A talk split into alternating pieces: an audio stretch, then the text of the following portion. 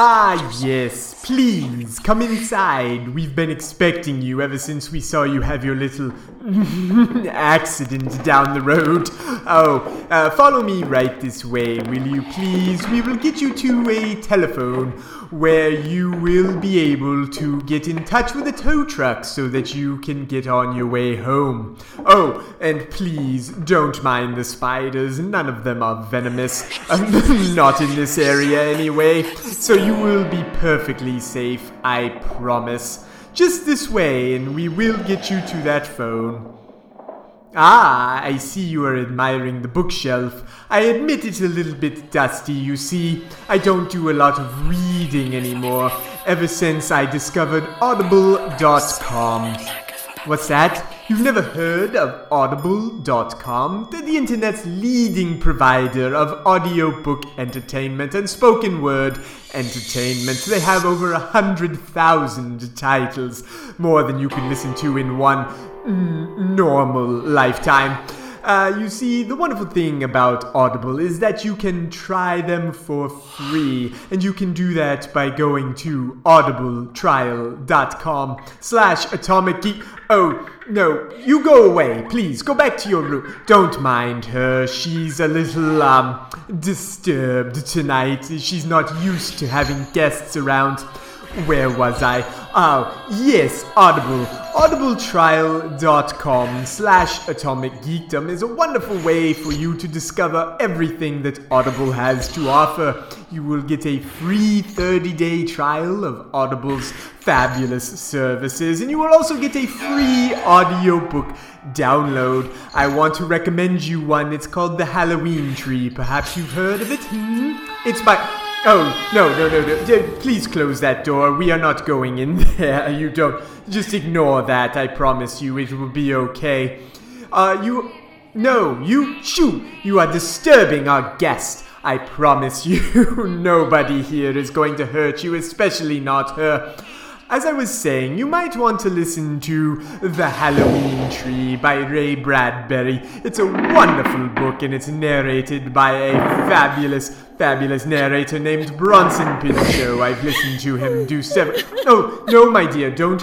No, no. Oh, please. I promise. I can explain those bodies to you. Those, those were, um, those are here for science experience. Where are you going? Where are you going? Please, come back. Don't go away. Please, I need you to. Oh, oh no. now, who am I going to prepare my dinner for? Hmm. I cut up all those bodies for nothing, it seems. Oh well, please go to audibletrial.com slash atomic geekdom right now. You won't regret it.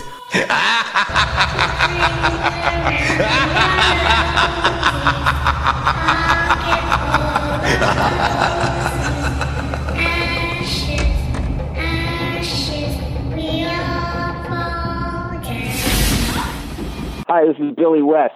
Or Stimpson J. Cat, or Lynn Hort. Shut up, you fool! And I'm Dr. Zoidberg. And I'm saying hello with Professor Hubert Farnsworth and your old Captain Zapp Brannigan. You're listening to Two Broke Geeks. Joy!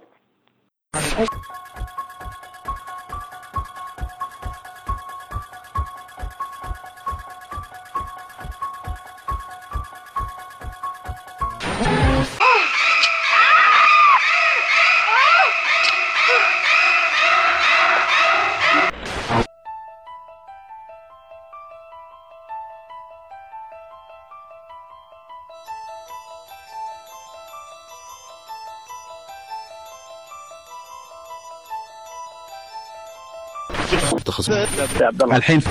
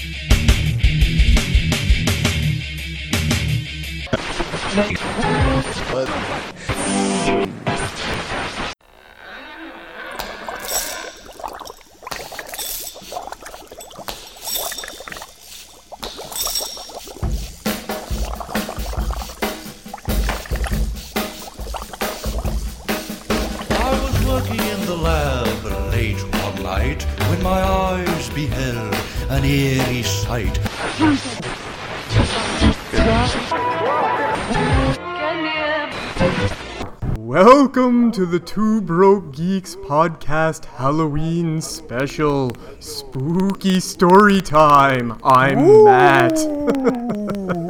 I can't keep that up. I'm Matt. I'm Justin. And joining us for the Halloween special is Atomic Geekdom Dave. What's up, guys? Dave. I was really considering doing some kind of voice, but yeah, I couldn't. e- I couldn't even keep it up past the intro. It was a fun idea. I thought about it, and I was like, nope, I can't. I can't. It's just too silly.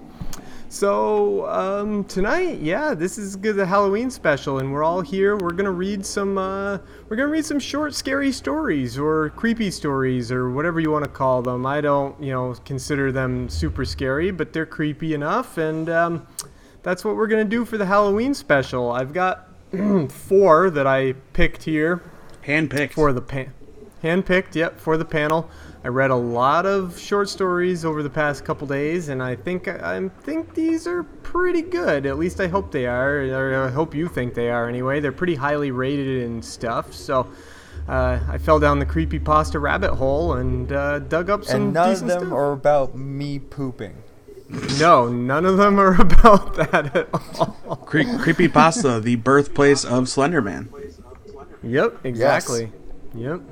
And uh, a couple other things I read on here were pretty good recently too. And I, I looked at some Slender Man, and I'm like, ah, you know what? I don't want to go there. But also the uh, the Russian sleep experiment. I don't know if you've ever heard that one, but that came from Creepypasta as well. I'm It actually There was one involving like a weird like pirate kid, like a pirate puppet show. That was yep, like Candle Co- Candle Cove. yeah, that one. I've read that one. It's okay. It's okay. I'm enjoying these little images that are floating around my screen. Uh, Yeah, that's a little weird. it's like it's like 1998 HTML programming. Yep, totally. So uh, what we're gonna do is we're gonna go and because a couple of them they're short stories, but they're still kind of long, and so we're gonna uh, we're gonna do a random order on them, uh, where we're just gonna read like a couple paragraphs each, and then pass it off to the next guy to go ahead and read. So uh, why don't we start with um, why don't we start with the one called Mr. Widemouth? All right. Sounds dirty. All right. Yeah, doesn't it though? Mr. Widemouth. All right, and so That's why don't we go? sexual. Yeah. For this one, uh, I'll start and I'll read two paragraphs, and then we'll pass to Dave, and then we'll go to Justin, and then back around the circle till the story's over. Sound All good, guys? Good. Sweet. All right. Mr. Widemouth. During my childhood, my family was like a drop of water in a vast river, never remaining in one location for long. We settled in Rhode Island when I was eight, and there we remained until I went to college in Colorado Springs. Most of my memories are rooted in Rhode Island, but there are fragments in the attic of my brain which belong to the various homes we had lived in when I was much younger. Most of these memories are unclear and pointless, chasing after another boy in the backyard of a house in North Carolina, trying to build a raft to float on the creek behind the apartment we rented in Pennsylvania, and so on. But there is one set of memories which remains as clear as glass. As though they were just made yesterday, I often wonder whether these memories are simply lucid dreams produced by the long sickness I experienced that spring, but in my heart I know they are real. We were living in a house just outside the bustling metropolis of New Vi- Vineyard, Maine, population 643. It was a large structure, especially for a family of three. There were a number of rooms that I didn't see in the five months we resided there. In some ways, it was a waste of space, but it was the only house on the market at the time, at least within an hour's commute to my father's place of work. The day after my fifth birthday, attended by my parents alone, I came down with a fever. The doctor said I had mono mononucleosis, which meant no rough play and more fever for at least another three weeks. It was horrible timing to be bedridden. We were in the process of packing our things to move to Pennsylvania, and most of my things were already packed away in boxes, leaving my room barren. My mother brought me ginger ale and books several times a day, and these served the function of being my primary form of entertainment for the next few weeks. Boredom always loomed just around the corner. waiting to rear its ugly head and compound my misery. I don't exactly recall how I met Mr. Widemouth. I think it was about a week after I was diagnosed with mono. My first memory of a small creature was asking him if he had a name. He told me he called uh, to call him Mr. Widemouth because his mouth was large. In fact, everything about him was large in comparison to his body, his head, his eyes, his crooked ears, but his mouth was by far the largest. You look like a Furby, I said he as he flipped through one, one of my books. Mr. Widemouth stopped and gave me a puzzled look. Furby? What's a Furby? he asked. I shrugged. You know, the toy, the little robot with the big ears. You can pet and feed them, almost like a real pet. Oh, Mr. Widemouth resumed his activity. You don't need one of those. They aren't the same as having a real friend. I remember Mr. Widemouth disappearing every time my mother stopped by to check in on me. I lay under your bed, he later explained. I don't want your parents to see me because I'm afraid they won't let us play anymore. We didn't do much during these first few days. Mr. Widemouth just looked at my books, fascinated by the stories and pictures they contained. The third or fourth morning after I met him, he greeted me with a large smile on his face. I have a new game we can play, he said. We have to wait until after your mother comes to check on you, because she can't see us play. It's a secret game. After my After mother my- delivered more. What? No, nothing, nothing. Oh. Keep, Uh, after my mother delivered more books and soda at the usual time, Mr. Widemouth slipped out from under the bed and tugged me, tugged out, uh, bleh, tugged my hand. We have to go to the room at the end of the hallway, he said. I objected at first, as my parents had forbidden me to leave my bed without any their permission, but Mr. Widemouth persisted until I gave in. The room in question had no furniture or wallpaper. Its only distinguishing feature was a window opposite the doorway. Mr. Widemouth darted across the room and gave the window a firm push, flinging it open. He then beckoned me to look out at the ground below. We were on the second story of the house, but it was on a hill, and from this angle the drop was farther than the two stories due to the incline. I like to play pretend up here, Mr. Widemouth explained. I pretend that there is a big, soft trampoline below this window, and I jump. If you pretend hard enough, you bounce back up like a feather. I want you to try. I was a five year old with a fever, so only a hint of skepticism darted through my thoughts as I looked down and considered the possibility. It's a long drop, I said. But that's all part of the fun. It wouldn't be fun if it was only a short drop. If it were that way, you may as well just bounce on a real trampoline. I toyed with the idea, picturing myself falling through the air only to bounce back into the window or something unseen by human eyes. But the realist in me prevailed. Maybe some other time, I said. I don't know if I have enough imagination. I could get hurt. Mr. Widemouth's face contorted into a snarl, but only for a moment. Anger gave way to disappointment. If you say so, he said. He spent the rest of the day under my bed, quiet as a mouse. The following morning, Mr. Widemouth arrived holding a small box. I want to teach you how to juggle, he said. Here are some things you can use to practice before I start giving you lessons. I looked in the box. It was full of knives. My parents will kill me, I shouted, horrified that Mr. Widemouth had brought knives into my room, objects that my parents would never allow me to touch. I'll be spanked and grounded for a year. Mr. Widemouth frowned. It's fun to juggle with these. I want you to try it. I pushed the box away. I can't. I'll get in trouble. Knives aren't safe to just throw in the air. Mr. Widemouth's frown deepened into a scowl. He took the box of knives and slid under my bed, remaining there for the rest of the day. I began to wonder how often he was under me. I started having trouble sleeping after that.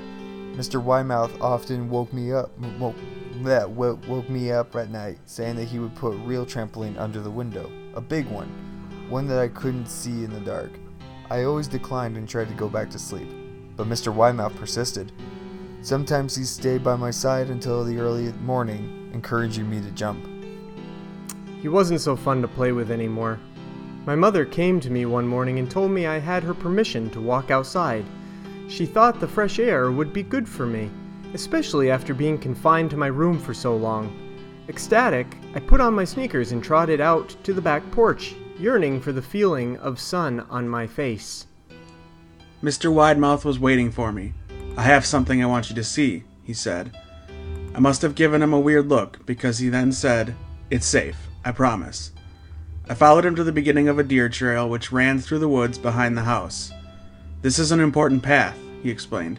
I've had a lot of friends about your age. When they were ready, I took them down this path to a special place.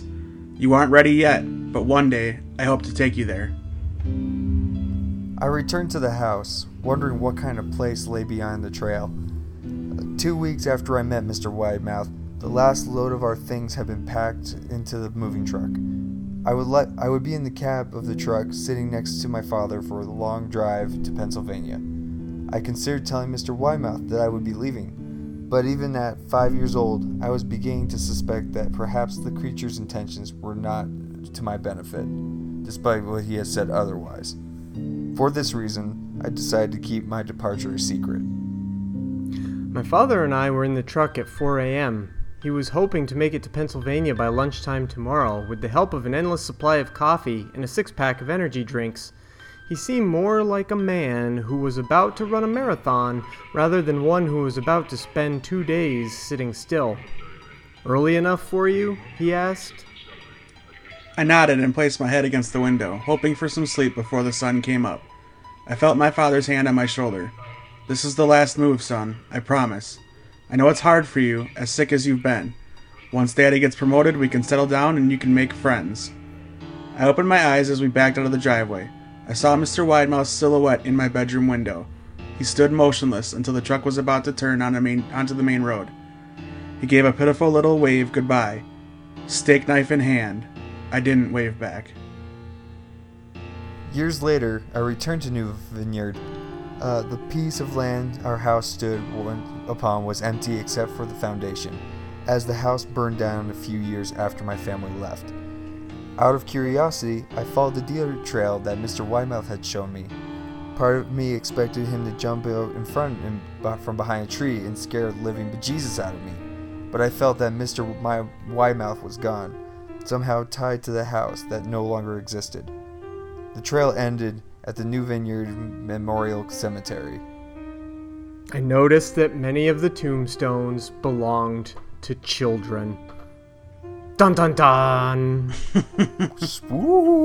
that was by Perfect Circle 35. Thank you, Perfect Like the Circle band? 35. I guess. No, he just likes geometry. Yeah, maybe he does. Maybe he just likes geometry. Well, or it could be just Maynard uh, just is still working on a Tool album. Probably. What? This is the concept for the album? Yep. Yep. Mr. Widemouth, the new album by Perfect Circle, Yep. coming out anytime now. Yeah. That one It's was gonna weird. happen any day, guys. It's coming out. It's coming out. All right. So, why don't we read the next one? Uh, and so the rain continues to fall. This next one here. All right. All right. And this time, let's see. Um, well, let's just keep going in the same circle. Me, Dave, Justin. We'll go around in that circle. Seemed to work pretty well Alright. for the last one. Cool. Um, this one I really liked. I actually read this one last night while I was taking a bath, and I really liked it. Maybe it's just because, you know, rain, bath. I don't know. I just thought it was a good story. So here we go. And, the, and so the rain continues to fall. Early in the morning of October 22nd, 2006, it began to rain in the town of Kings Point, New York. A light drizzle, nothing unusual. Merely an annoyance. It wasn't even heavy enough to merit umbrellas. The people went about their regular routines. The rain continued to fall. By the afternoon, it was still raining. A little more than sprinkling, but not quite a full fledged rainstorm. Umbrellas went up. People cursed their wet clothes in the sky. Life went on, and the rain continued to fall. As everyone in Kings Point was winding down and going to sleep, the rain was still falling. Quicker now, in larger drops, but still nothing concerning. Some people might have even considered the rain pleasant. An ever present rhythmic plit, plit, plit, plit. No thunder, no lightning, just rain. The next day, the sun didn't rise. The sky was gray and dull, and the rain was falling in its rhythmic pattern. Plit, plit, plit, plit. Local meteorologists made wild predictions about when the rain ought to clear. Some said within the day, some within the week, a few even said within the hour. Undaunted, the rain continued to fall. Nobody seemed to notice it had grown heavier in the night. Under their umbrellas, everyone in Kings Point went about their business.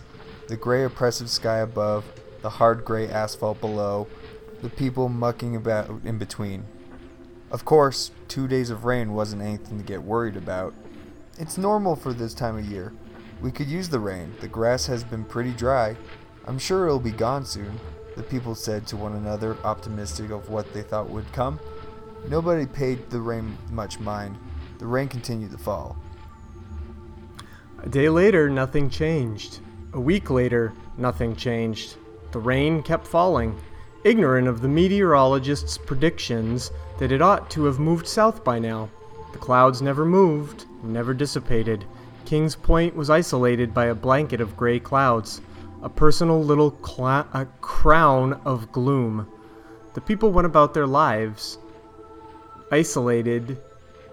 Oh, shoot, it just skipped. Whoops. I the people went about their lives, annoyed and aggravated that the rain still had yet to go away. Nothing flew above the city, not a bird, not a plane, nothing. But if something had, it would have watched the intricate dance of umbrellas scurrying to and fro, keeping their masters dry. The rain had grown stronger yet.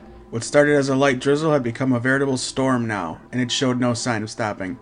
Yet nobody quite knew when the rain got stronger. It simply happened. For the people of Kings Point, it was a fact of life. Grass grows, birds fly, and rain slowly gets stronger over time. They still didn't mind much, though. The clouds, gray and depressing as they might have been, brought no thunder. The wind, when it came, was cold and clear. Children went about their Halloween festivities under umbrellas. Parents saw no reason to cancel the holiday on account of a little rain, and umbrellas had become so ubiquitous in town everyone has expected to have one anyway. The rain claimed its first victim that night. A boy, Thomas Shelley, slipped and fell into the local river. Little Thomas w- wasn't a very strong swimmer, and he was un- un- encumbered by his cos- costume. He drowned on Halloween night, still wrapped in his little ghost sheet. His body was never found. The authorities expected it drifted downriver and he would show up later. He didn't. The tragedy of Thomas Shelley rocked the small town. The people began to treat the rain as a menace, a threat to their children. The rain, however, remained as impassive as ever. It continued to fall, hard but familiar. The next day, Kings Point closed schools. Nobody wanted another Thomas Shelley incident, and everyone figured it was better safe than sorry in the circumstances. Children stayed home, playing their games and reading their books, safe from the rain. Adults went about their lives on edge, but undeterred. The day after that, a strange thing happened. The gray clouds seemed to fall into the town below. Well, not as much fall as vaguely sauntered downwards. When people woke up and left for work, the clouds were in the sky where they'd been. As everyone left work, they found the town enveloped in a cold gray mist. The fog wrapped icy tendrils around everything. Grasping, clutching fingers of fog tore at eyes and noses, freezing people to their core, blinding their eyes. The mist oppressed, controlled, condemned. In a span of just two hours, the mist claimed five lives four from traffic accidents, which left even more injured but alive, and one who couldn't see where she was going and ended up walking right into the river. Her name was Mary Lee. Just like poor Thomas Shelley, she drowned that night. Her body, like Thomas, was never found. The rain continued to fall amidst this fresh hell, cold and strong as ever. Had the people been able to see past the mist, they would have seen the sky, black as death, above them. Instead, all they saw was the endless gray around them. The first warning was missed, lost in the mist.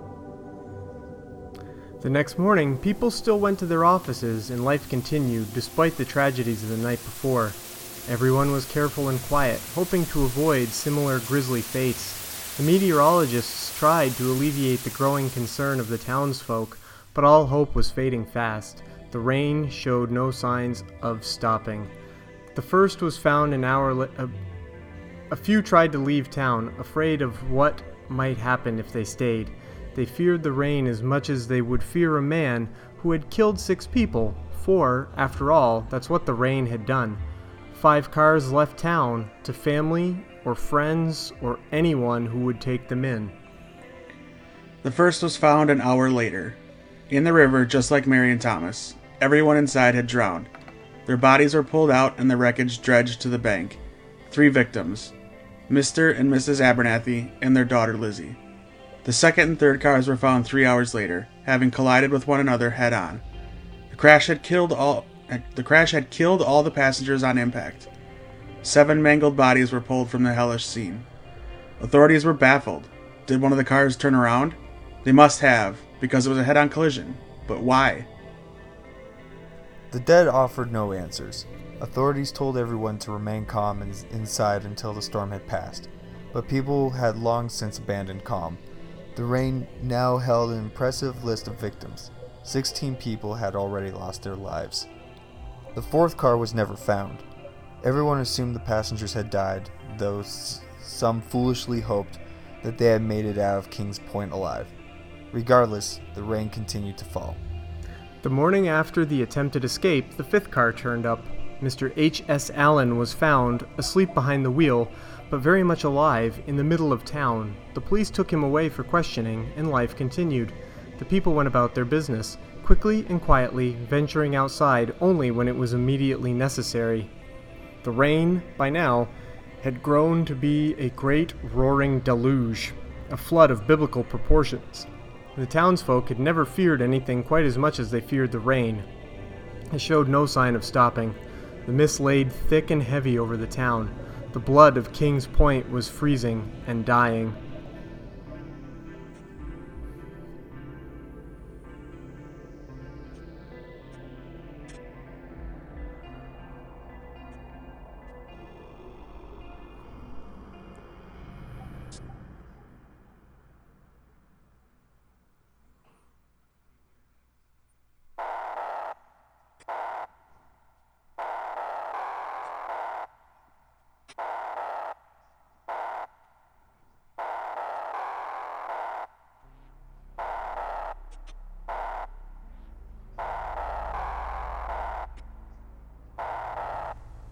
H.S. Allen woke up in the middle of the day. The police asked the young man about his trip, about his return, about them. Allen said nothing. No matter what the police did to coerce an answer out of him, Allen would simply smile and shake his head. The police were baffled. The rain continued to fall. They continued to roam. All signs of life gone. The first encounter with them occurred on November 5th, 2006. A policeman, Walter Sampson, saw one saw one of them at the station window, and thinking it was in danger, ran outside and let it in. What followed was a scream, a gunshot, a sound unlike anything ever heard on this earth, then silence. The rain continued to fall. The policeman stumbled back to the station, paralyzed with fear, his ears ringing. One of them had died. The rest of them were not pleased. Sampson immediately called his encounter with them to his superiors. Of course, nobody believed him at first. It was hard to believe stories about a thin, gaunt creature with long, stringy black hair, a completely smooth face except for a sucking mouth that unfolded rather than opening. As difficult as it was to believe, it was close to the truth. The higher ups sent a team to investigate them, but they never made it to King's Point. Rather, Kings Point suffered a critical existence failure when they arrived.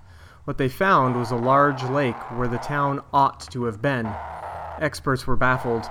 It seemed utterly impossible for a town to simply disappear without serious fanfare, but it happened all the same. There was one survivor of the disappearance of Kings Point.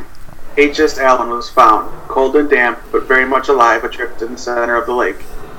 The authorities dragged the poor, freezing Allen out of the water, sick with hypothermia, but still clinging to life. It took him months to recover, but recover he did. The following is the full transcript of the interview between Dr. Dr. Edgar Morris and Howard Stephen Allen, December 17, 2006. Um, Mr. Allen, could you kindly tell me what happened the night of November 5th, 2006? Allen is unresponsive, and he mumbles something that sounds like drowned. M. I'm sorry. I couldn't quite catch that. They drowned us. Who drowned who? They, them, they drowned us. They drowned us, and now we're like them.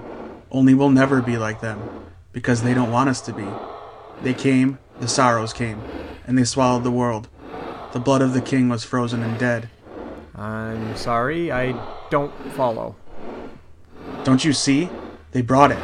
They drowned us with it. They drowned us with it because we hurt them. What's it? Who's they? Morris is clearly trying to calm Allen. It doesn't appear to be working. They drowned the world because we hurt them. We hurt one of them, and so they took their revenge. The deluge washed away the sinful son of Sam because they knew that the son was dead, and the blood of the king ran ice in his veins. And they came, and they. Morris cuts off the agitated Allen at this point. Mr. Allen, please, do you know where the rest of the town is? With them. Drowned. Like them. They took them all away. Why are you still here? They told me to deliver a message. As I traveled the Mobius loop that surround the Point of Kings, they gave me this message, which I must deliver. Uh, which would be? The rain continues to fall. The rain continues to fall. The rain continues to fall. The rain continues Morris to is fall. still struggling to calm Allen, who continues to chant into another 15 seconds until the recording ends and transcribe audio. To this day, the fate of Kings Point is unknown. Allen was put into a mental institution outside of Albany where he's doing quite well, except when it rains. He suffers terrible breakdowns during the rain, though he's quite lucid in all his other day to day activities. The town of Bakersfield, just a few miles south of the asylum, recently called the Cornell Meteorology Labs in Ithaca to report an aberrant weather pattern. The residents are concerned because a light drizzle started a week ago and is yet to cease or move on. The meteorologists have assured the locals everything is normal, but they can't help but shake the feeling something is deeply wrong. And so, the rain continues to fall. Dun dun dun! the Is, that, end. is this a follow up to was- Hilary was- Duff's like song about when the rain falls down and wet my dreams or whatever? I have no idea I'm what just you're gonna. talking I'm about. just finding a way. I don't know any Hilary. Hilary Duff songs. Yeah. All right, so uh, we've got two more left. One of them is a little bit longer than the other one, so I don't know where. How long have we About been 45 minutes. Twenty-nine minutes. All right, we got plenty. What's that? Oh well, we've been talking for forty-five minutes, but we've only been recording for twenty-nine 29-ish. minutes. Yeah. So we've got plenty of time. We can read more of these. Let's do. Uh, is there life after death? Such a good question. Yep. Yep. Yep. The eternal question. Indeed. All right, so this one is called, as you may have guessed, Is There Life After Death? I've told this story many times, and without exception, it has provoked the same reaction disbelief. No matter how difficult it is for people to process, and no matter how many conventional explanations have been offered, this did happen, and it's an experience I will never forget. It started with a friend of mine, Stuart, who had always been interested in the supernatural. I, on the other hand, had no more interest in it than the next person. Of course, I'm curious about whether there is life after death, and for selfish reasons, but I prefer to leave these things to themselves, as I find the entire subject morbid. I'm sure I'll learn the truth in the end, but until that day, I'd rather not ask the question for fear of the answer either way. Stuart was captivated by the paranormal. He lived and breathed it, but our friendship had developed through another of his passions film. And although he often asked me to go on one of his investigations, I always replied that I preferred such things to remain on the cinema screen and to stay there. We'd go for a few beers regularly at Farland's bar, on the main street, or catch a film at the local cinema with some mutual friends. Then, suddenly, I didn't see or hear from him for a couple of weeks, which was peculiar, but I assumed he was simply busy, and so I left it at that. It was 3:04 a.m. when he called. I was angry at first that he had woken me, but when I heard the sound of his voice, anger quickly turned into concern. Stuart was always such an upbeat guy, but that night his voice sounded distant, and there was a new uncertainty I had never sensed before which quivered underneath each word, unsettling me. I need you to come and get me, he said in a low whisper. Uh, what's wrong? Where are you? I asked. I can't talk for long. Just come to the old botanical gardens at the edge of town. His breath became increasingly labored and agitated as he spoke. Stuart, if you're in trouble, call the police. No! he exclaimed, in a unique mix of whisper and shout. I'm not meant to be here. They'll arrest me. Just come to the botanical gardens and send me a text when you're waiting outside. I have to go. And with that, he hung up. Ten minutes later, I was in my car driving to the edge of Wyndham Town. It was an autumn night, and I was past landmarks which were usually familiar to me during the day. Each twisted tree branch and leaf covered garden took on a more threatening nature when I, than I used to, the night revealing an unapparent side of the town I loved. It seems strange to me that Stuart would be in the botanical gardens at night. He quite regularly went away on nocturnal investigations of abandoned hospitals and other supposedly haunted locations, but that place didn't seem like an obvious choice for such things. In the past, the gardens housed beautiful exotic trees, plants, and wildlife under a massive greenhouse, which must have been over 200 feet in length. But it had been shut down a few decades ago. I guess the townsfolk didn't frequent it often enough to keep it afloat. Even when I was a kid, the place was just fodder for a rock or two, shattering many of its countless gla- panes of glass, each held in place by a rusted frame. Although, admittedly, my throw fell short more often than not. I know my dad talked about going there when he was a kid, amazed by the place, a self contained tropical landscape even during Wyndham's bleakest winters.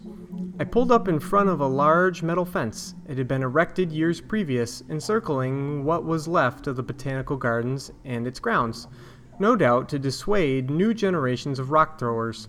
On its gate hung a mud smeared sign displaying the words No Trespassing in no uncertain terms. Stuart obviously hadn't bothered with the warning, no doubt more interested in catching a glimpse of something otherworldly inside. I left the engine running as it was a little cold out, but just as I unlocked my phone, I received a text message. Kill your lights. And so I did. Then another message quickly followed. Don't call me, whatever you do. I began to develop a distant, distinct impression that Stuart and I were not the only ones present out there in the night. A nervousness crept into my breath as I sat there looking into the darkness of the garden, partially obscured by the web of fencing. I felt as though Something was staring back. For a moment, I was unsure how to proceed, but was then startled by another text message and frightened by the thought that Stuart was in there somewhere and about to be grabbed by a burly security guard, a local gang, or worse. I adhered to his instructions follow my light and get me the hell out of here. And there it was, Stuart's torch flickering for a brief moment before being engulfed by the darkness once more. I opened the car door, the night uncomfortably cold as it washed over me. Just 30 minutes earlier, I had been cozy, sleeping in my bed, and now this climbing over a fence and walking into God knows what. The fence rattled as I pulled myself up. As I reached the top, I looked across the pitch night and seriously reconsidered going any further. Then, Stuart's torch lit flash, uh, light flashed again, and I knew I couldn't leave him. Possibly injured or trapped, with the chilled October air threatening worse. I jumped down from the fence as quietly as I could, my feet muffled by the whispering grass below. The ground was wet, and the unattended grass and bushes which, suppo- which surrounded the main building made progress difficult. The light flashed again, three times in fact, before Stuart turned it off once more. I was sure now that he was growing more agitated, and so I continued in the direction of the once glass building to reach my friend as quickly as possible. But my footsteps were uncertain, and my eyes struggled to pierce the dark. I took out my phone and used the LED light on its back to see where I was going. As I walked towards the large shadowed outline of the garden building, I grew increasingly apprehensive. There were only three possible reasons why Stuart turned on his torch intermittently. One was that it had broken somehow, perhaps he could only get it to flicker into life every few minutes. Another explanation would be that the battery was low. Perhaps he was lost and switched it off to conserve what little juice it had left. The last explanation was a less appealing one. I switched off my light at the thought of it. Perhaps he didn't want to draw too much attention to his location. Maybe he was frightened that someone else would find him first. The darkness stood before me, a wall of black which blanketed all. It was hopeless. I was going to have to switch the light on to see where I was going.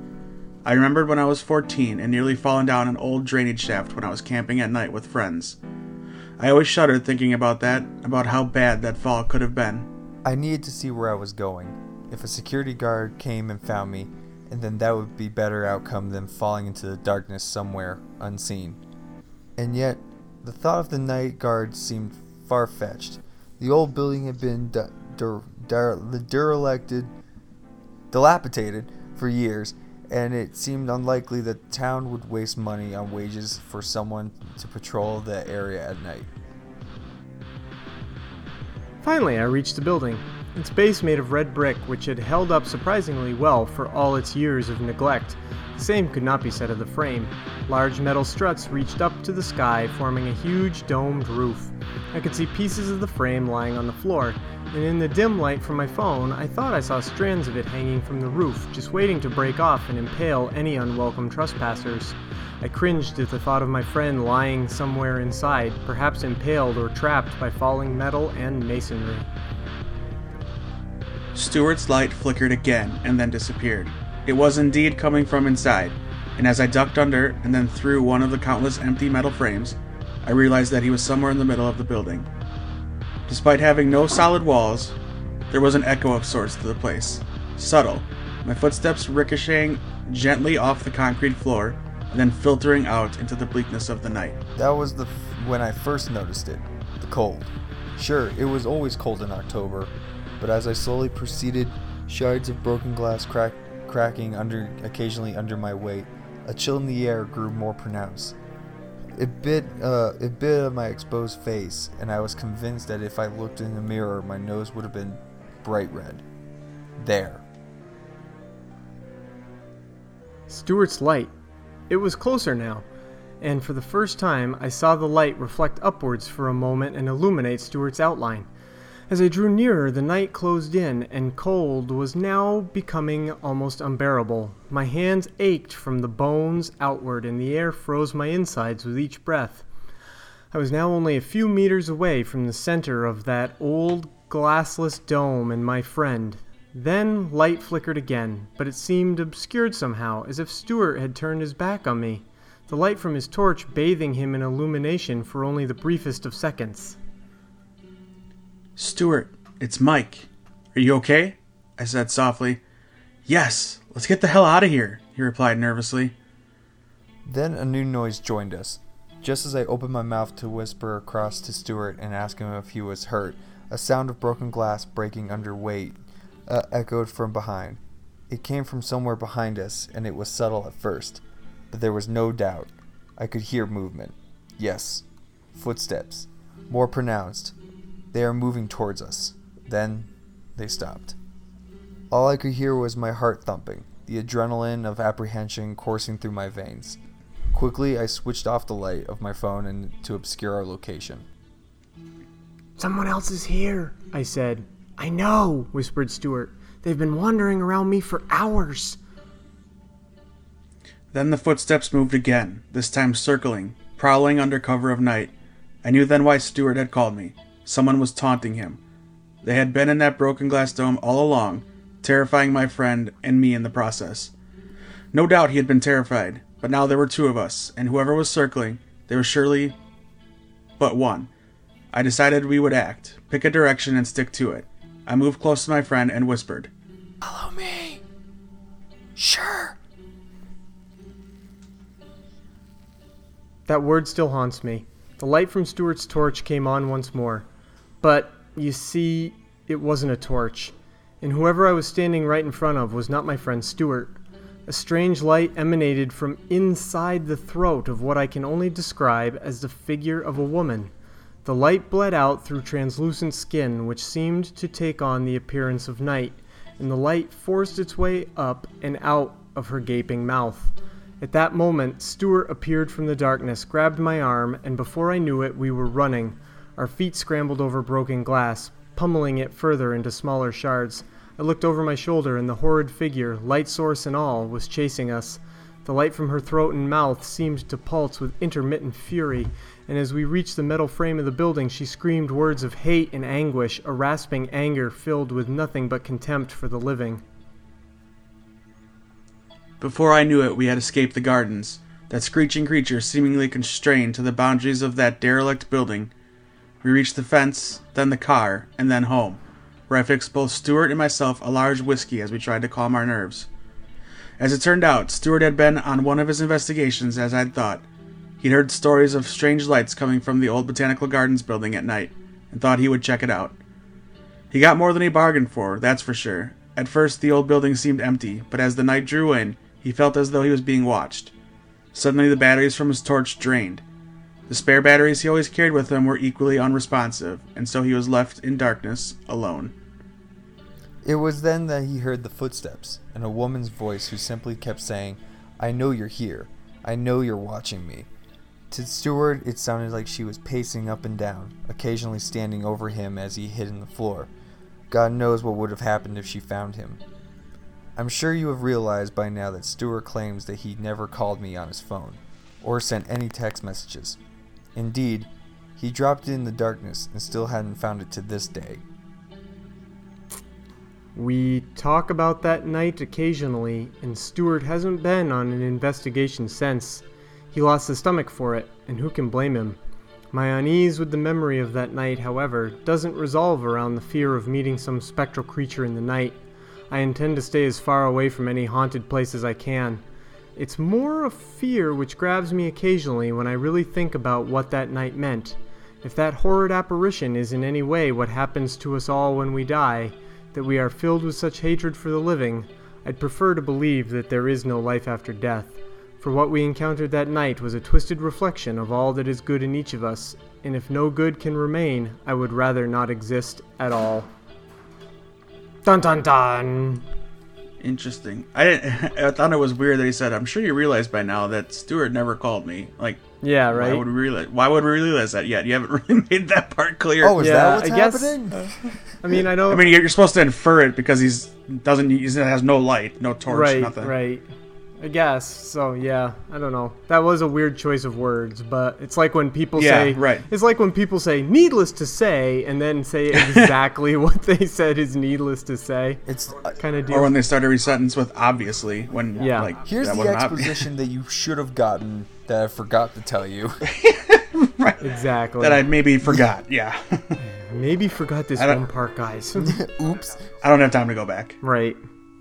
All right, so. Good story though. Yeah, that was a good story, though. All right, there's one more here, and this one's definitely the longest, but uh, we've got some time, and so we're gonna go for it. Since, uh, but this one is, um, it's also rated pretty highly. I like that they put the ratings on here. That's kind of how I chose, kind of. Ooh, it's not form not formatted very pleasantly for the Yeah, eye. it's kind of hurting my Paragraphs aren't separated. Oh very wow, well. it's not. I didn't even realize that the formatting of this is not very good. You're right.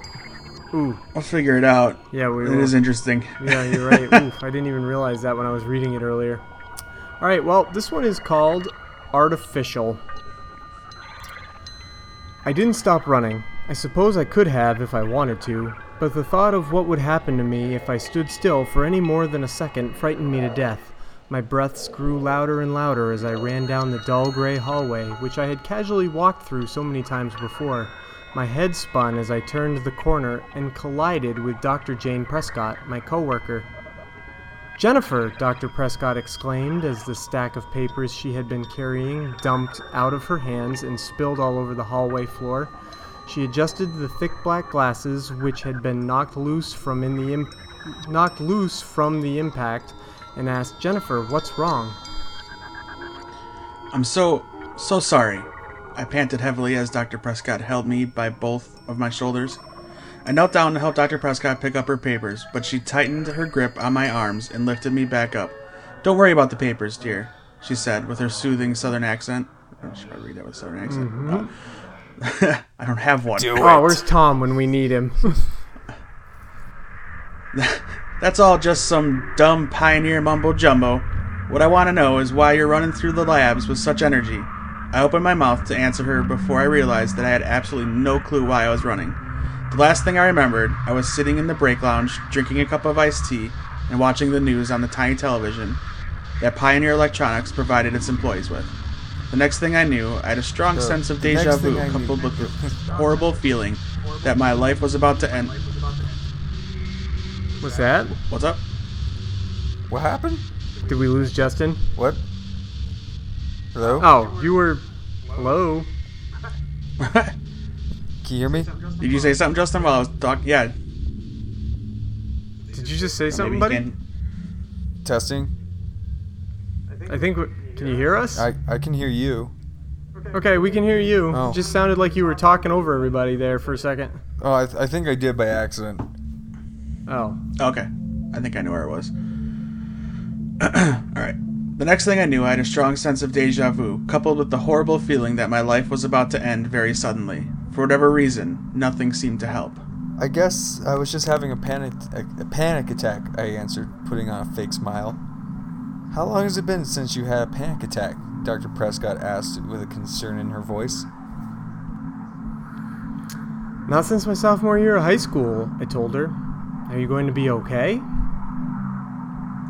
Oh yeah, I assured her. I I think I'll be fine now. I just, you know, I'm okay. Well, that's good. Just remember, dear, if you feel sick at all, just let me know, and you'll be on your way home. I'll call a taxi and everything. I'm fine, I repeated, reala- realizing too late that the only times I called Dr. Prescott Jane were when I was nervous. I hoped that she hadn't picked up on that painfully obvious tell of mine. Well, if you're sure that you're able to keep going today, then I'll have some I have some good news for you. Cliff just sent me a message. The power issue is fixed. Stephen is ready to go online.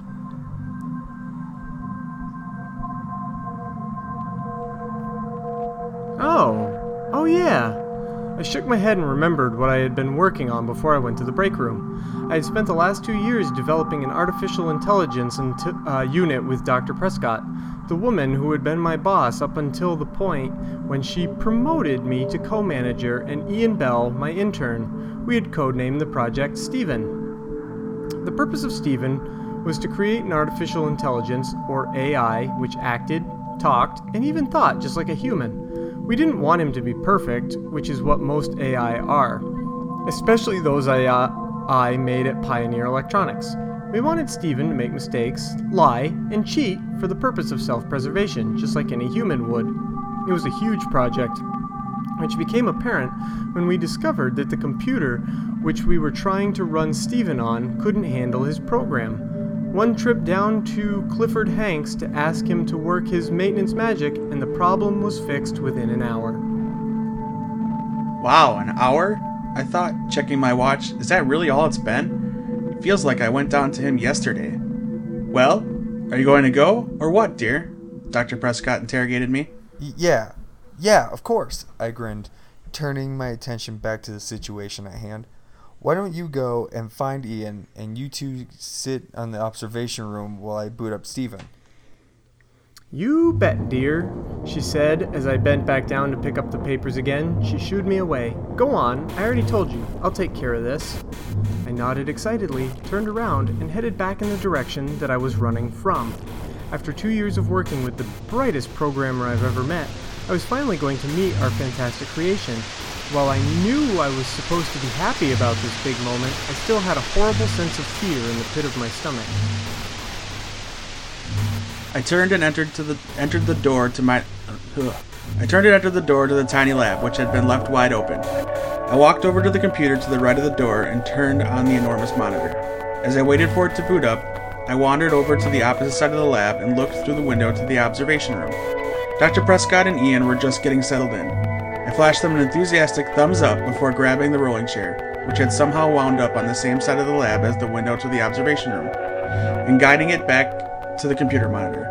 I sat down on the blue cushion and rolled as close to the keyboard as I could get without breaking my ribs before finally flipping the switch on the Pioneer memory box. The monitor went dark for a moment, but after five seconds, a bright blue light lit up the entire lab. I waited with bated breath for a face to form in the light, but unfortunately, it didn't come. Dr. Lane, we don't think it's working, Ian shaky Ian's shaky voice whispered in my ear, making me jump. I had forgotten that I was wearing an earpiece. I I don't know. I I, I know, said dis I said disappointed. Ian and I are going to go and Dr. Prescott started to say, but she was interrupted by a low hum emanating from the computer speakers. Hello? I asked, feeling a little silly that I was talking to what could still be an inanimate object. To my delight, the hum rose to form the slow but audible word Hello. Stephen? Yes. Yes, this. This is Stephen. Can you hear me? J- Jennifer? You keep. You- oh, sorry. Yeah. You keep slowing down every now and then, but yeah, I can hear you. How did you know my name? Stephen's smooth, calm voice asked. I was about to ask you the same question. I commented with the same tone of voice. My excitement of hearing Stephen's voice was hampered the moment I heard him say my name.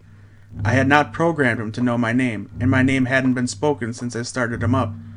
At least, not into any microphone that Stephen could hear through.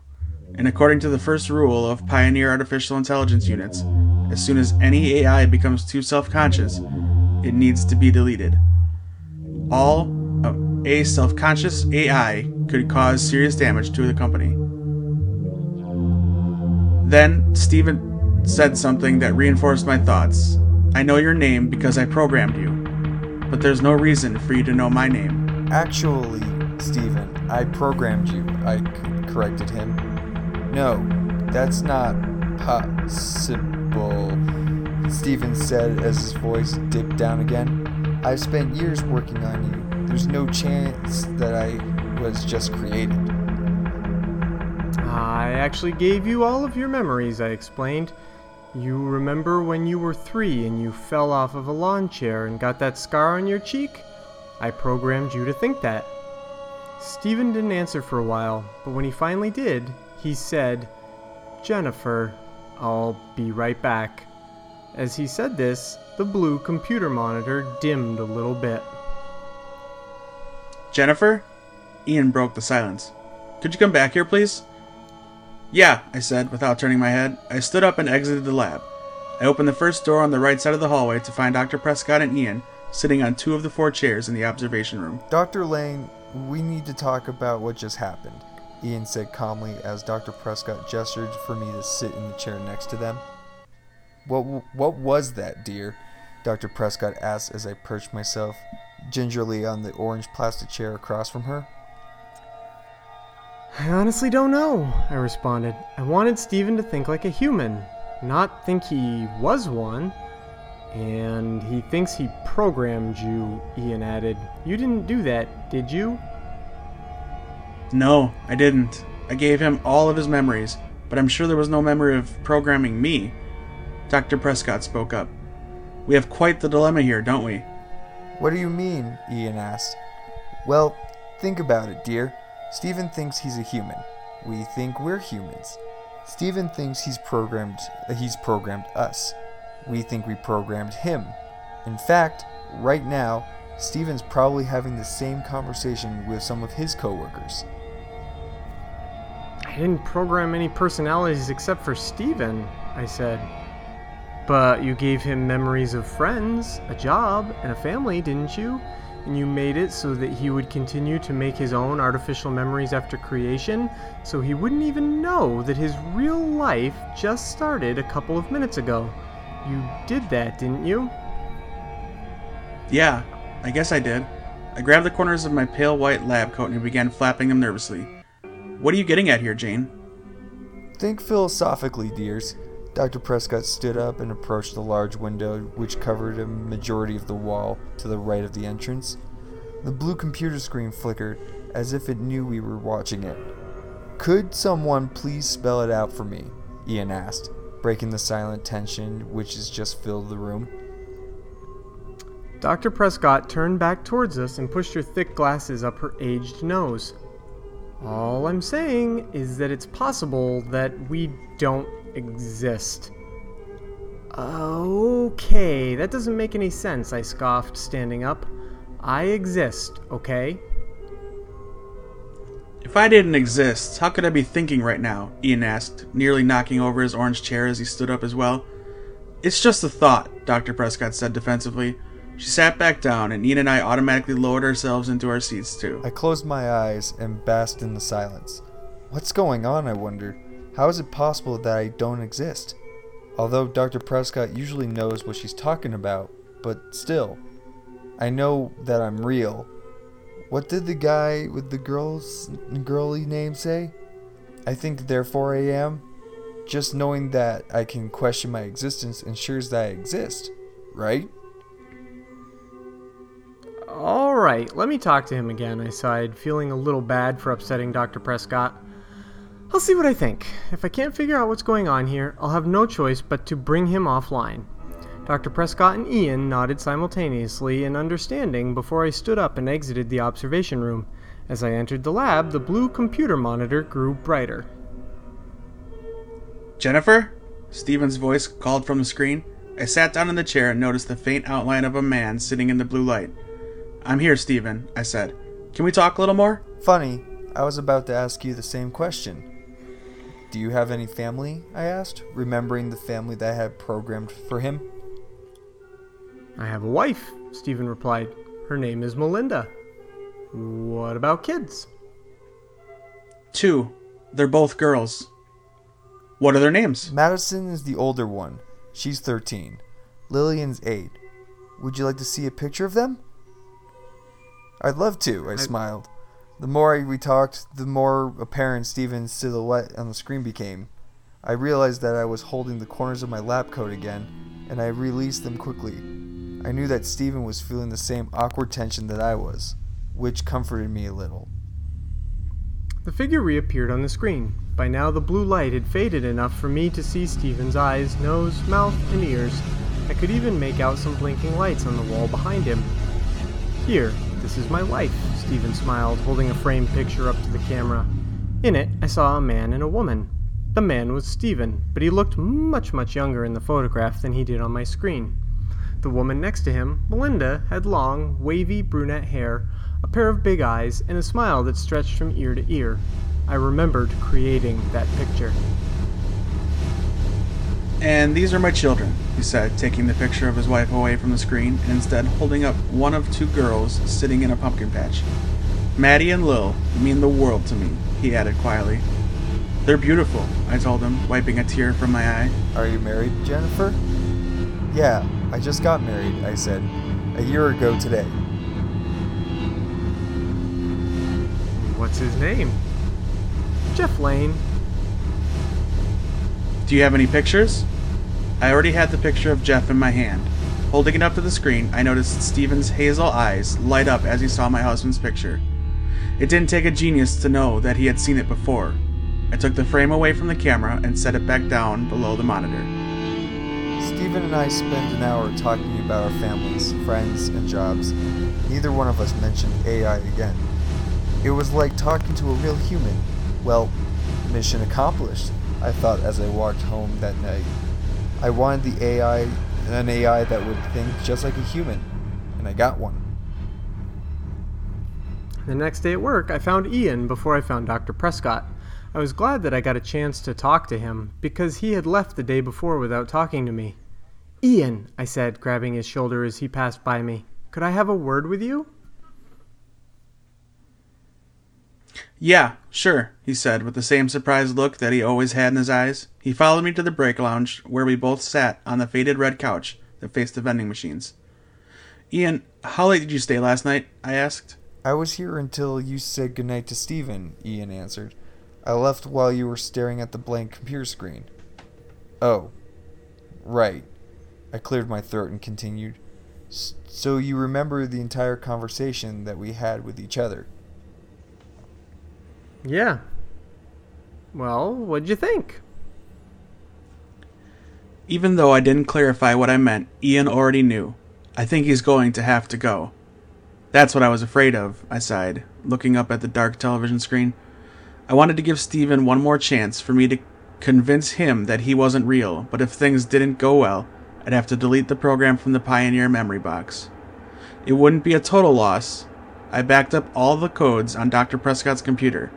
If I had to delete Steven, then we just go back to the code and figure out what went wrong. Ian went to find Dr. Prescott when I booted up Steven's program. It only took a couple of seconds for the screen to turn blue. As the blue green uh, blue screen faded away, I saw Steven sitting in the chair on the computer monitor. He squinted at the camera and asked, "Jennifer, are you there?" "I'm here, Steven," I said. "Is something wrong?" he inquired. "No. Why? Hmm, you sound sad." Well, there's a lot going on today. You and I have a lot in common, Jennifer. Are you busy too? Not really, but I am sad. I have a strange feeling that we're both sad for the same reason, I said. Am I right, Steven? Steven was quiet for a moment, but then he said, Jennifer, I don't want to hurt your feelings, but there are protocols here that need to be followed. Yep, that's what I thought, I said, barely opening my mouth. We didn't get to talk about this much yesterday, Stephen, but you're an artificial intelligence, and you think that you're a human. Actually, Jennifer, you're the AI, and just the fact that you think you program me says that you could do permanent damage to this computer. Well, at least we both have the same feelings about this, I whispered. The question is, which of us is the real human? Actually, I had a chance to think about that. Stephen learned, leaned forward in his chair. An AI has to have access to a computer's hard drive to run properly. A real AI would use his or her own computer as a means of controlling the real person's computer. Right, I nodded slowly. So no matter which of us deletes the other, the real AI will be deleted and the real person will be okay. That's right. Steven and I looked into his, well, Steven and I looked into each other's eyes for a short time before I asked him, "How sure are you that you are a human?" He looked taken aback. "Well," he said, "up until yesterday when I met you, 100%. Now, I'm a little iffy." I groaned. I was in the exact same boat. It would be nice if we could just stay friends, I told Stephen. He nodded. It would, we have a lot in common. However, protocols are clear. We could both get fired for leaving for leaving the other here. Dying won't be bad, I declared confidently. What do you mean? I mean that at least if you're the AI, you won't even know that you died. I programmed you to record your entire life. When you die, you'll relive your life over and over again. Stephen grimaced and nodded nodded. I did the same for you, he said. You won't relive the entire life you remember, just your real life. From the moment you were first activated by me, and you won't remember that all of this already happened. You won't even know that you died. I nodded my head and noticed that my eyes were starting to water. I buried my hand in my head hand inside the shell, sleeve of my lab coat and wiped the tears away. So, I breathed, which of us should delete the other? I will, Steven said. I'll delete you.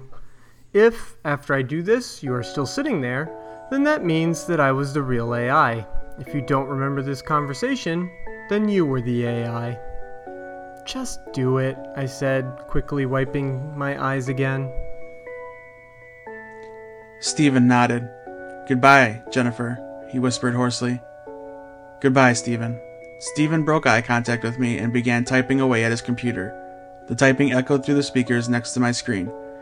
I turned around and saw Dr. Prescott and Ian practically pressing their noses up against the glass window in anticipation. As I turned back around to face the computer, I was shocked to find that Steven was fading away. He was slowly getting replaced with the same blue screen that I saw when I first activated him. However, even though the video was fading, the audio kept growing louder and louder. The buttons on Steven's keyboard tapped away at my brain, causing every last cell to vibrate violently. I couldn't take it anymore. I needed to move. I couldn't just sit here and listen as Stephen destroyed himself. I stood up so quickly that the blue rolling chair rolled all the way to the window of the observation room on the other side of the lab. Dr. Prescott and Ian were no longer sitting there. They were gone. I ran out of the lab. The moment I entered the hallway, I felt like someone started squeezing my lungs. Oh no, not again, I thought. It's another panic attack.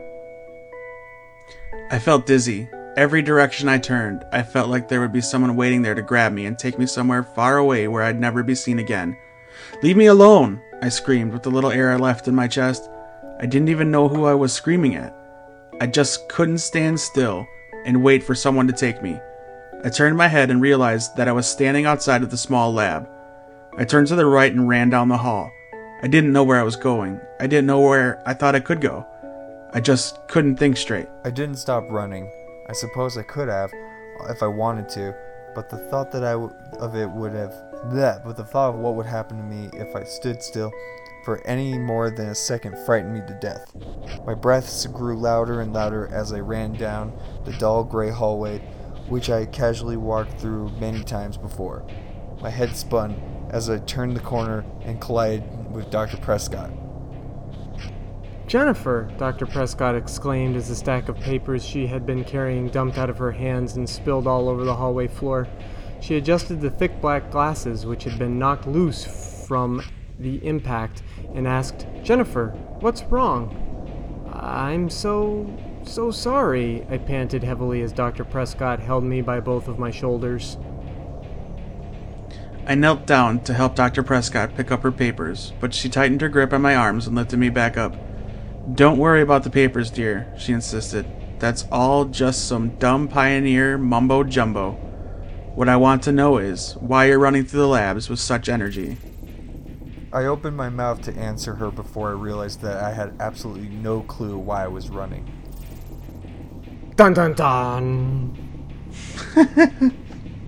and that was written by uh, Christopher Gideon. hooray and that's the last of our stories for the night. Stupid robots. Damn robots. robots. Not knowing that they're not ro- not knowing that they're not people. It's too much effort. I know, right? Yeah. Well, guys, that was fun. How cool. Yeah. Sweet. Well, listeners, that was the Halloween special. Dun dun dun. That's coming out on what, November 1st? no, that's the surprise. I'm gonna put it out tomorrow Holy for crap. Halloween. Yeah, I know, right? I might even throw some spooky music in. Guys, if you're hearing this and it has spooky music, I just thought of that just now. so you know that I thought of it at the end of the recording. So, Well, oh, oh I wanted to So run what? something by you and Dave. Uh, okay. Because uh, on this whole road trip I've been doing, I've been listening to this uh, to a couple of podcasts. Mm-hmm. So I've been listening to this one that I want to talk with at least one of you at some point. It's a really cool. Uh, it's a really cool method thing called how like it's called how did this get made.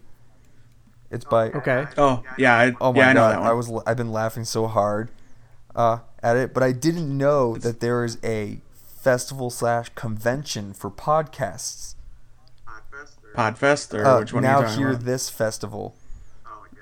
Oh yeah. Okay. Yep. We should try and get on that.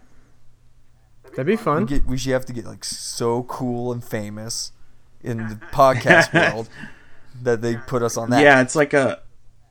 It's like a like a bunch of live stuff you do like Oh live my shows God, the live things in front are of in front of an audience. Oh, that's kind of Yeah. cool. I like that idea. I was thinking too. Um, it, it would be once you know you guys and we are all bigger, but you can do meetups. Oh yeah. Like you're gonna, I'm gonna be in Boston. If you guys want to meet up at a bar, and you know we can have some drinks, and talk about the podcast. That kind Hey of stuff. guys, I'm Oh, gonna yeah. be in Los Angeles tomorrow. Uh, well, when this comes out, I'll be in Los Angeles. Yeah, when this comes out, You can do it- Justin's in LA, so look out. You can hang out with with Justin and Jenny. Yeah. Hang out with Justin and Jenny. I get to finally and meet Patrick. Jenny. And Patrick, Jenny and Patrick Nagy slash Negan. Yep, exactly. Well, let's wrap this one up. And, um, well, Dave, talk about the two podcasts you're on since you're here and you can do that. Uh, well, there's Ringside Geeks, where me, Tom, and Monroe uh, wax poetically about the artistic sport of professional wrestling. Hell in a You Cell know, was steel tonight. chairs.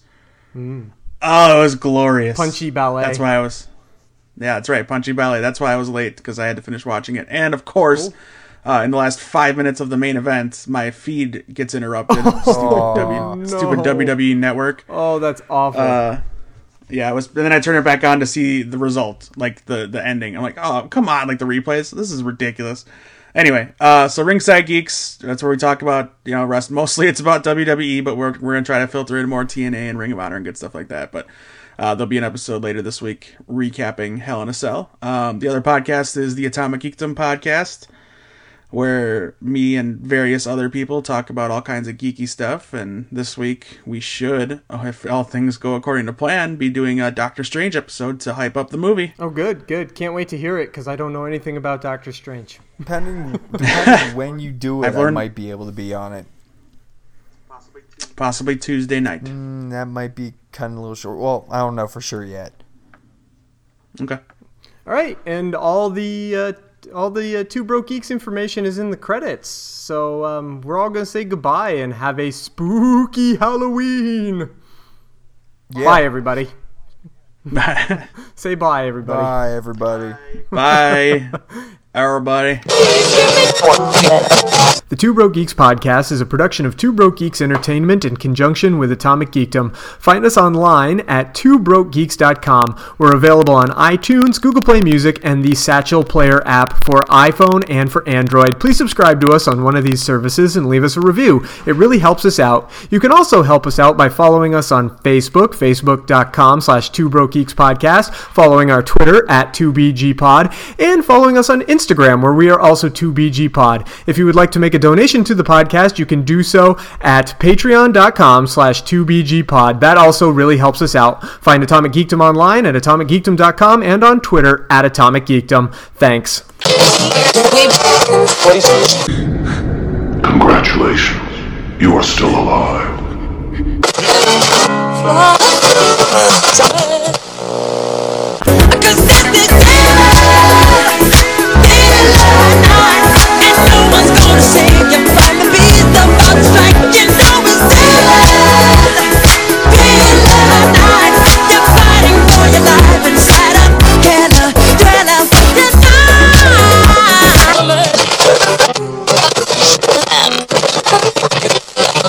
Well, he won't chase us anymore. And another thing, Mr. Chick Young, the next time that I tell you that I saw something when I saw it, you believe me that I saw it. Oh, relax. Now that we've seen the last of Dracula, the Wolfman and the monster, there's nobody to frighten us anymore. Oh, that's too bad. I was hoping to get in on the excitement. Who said that? Allow me to introduce myself. I'm the Invisible Man.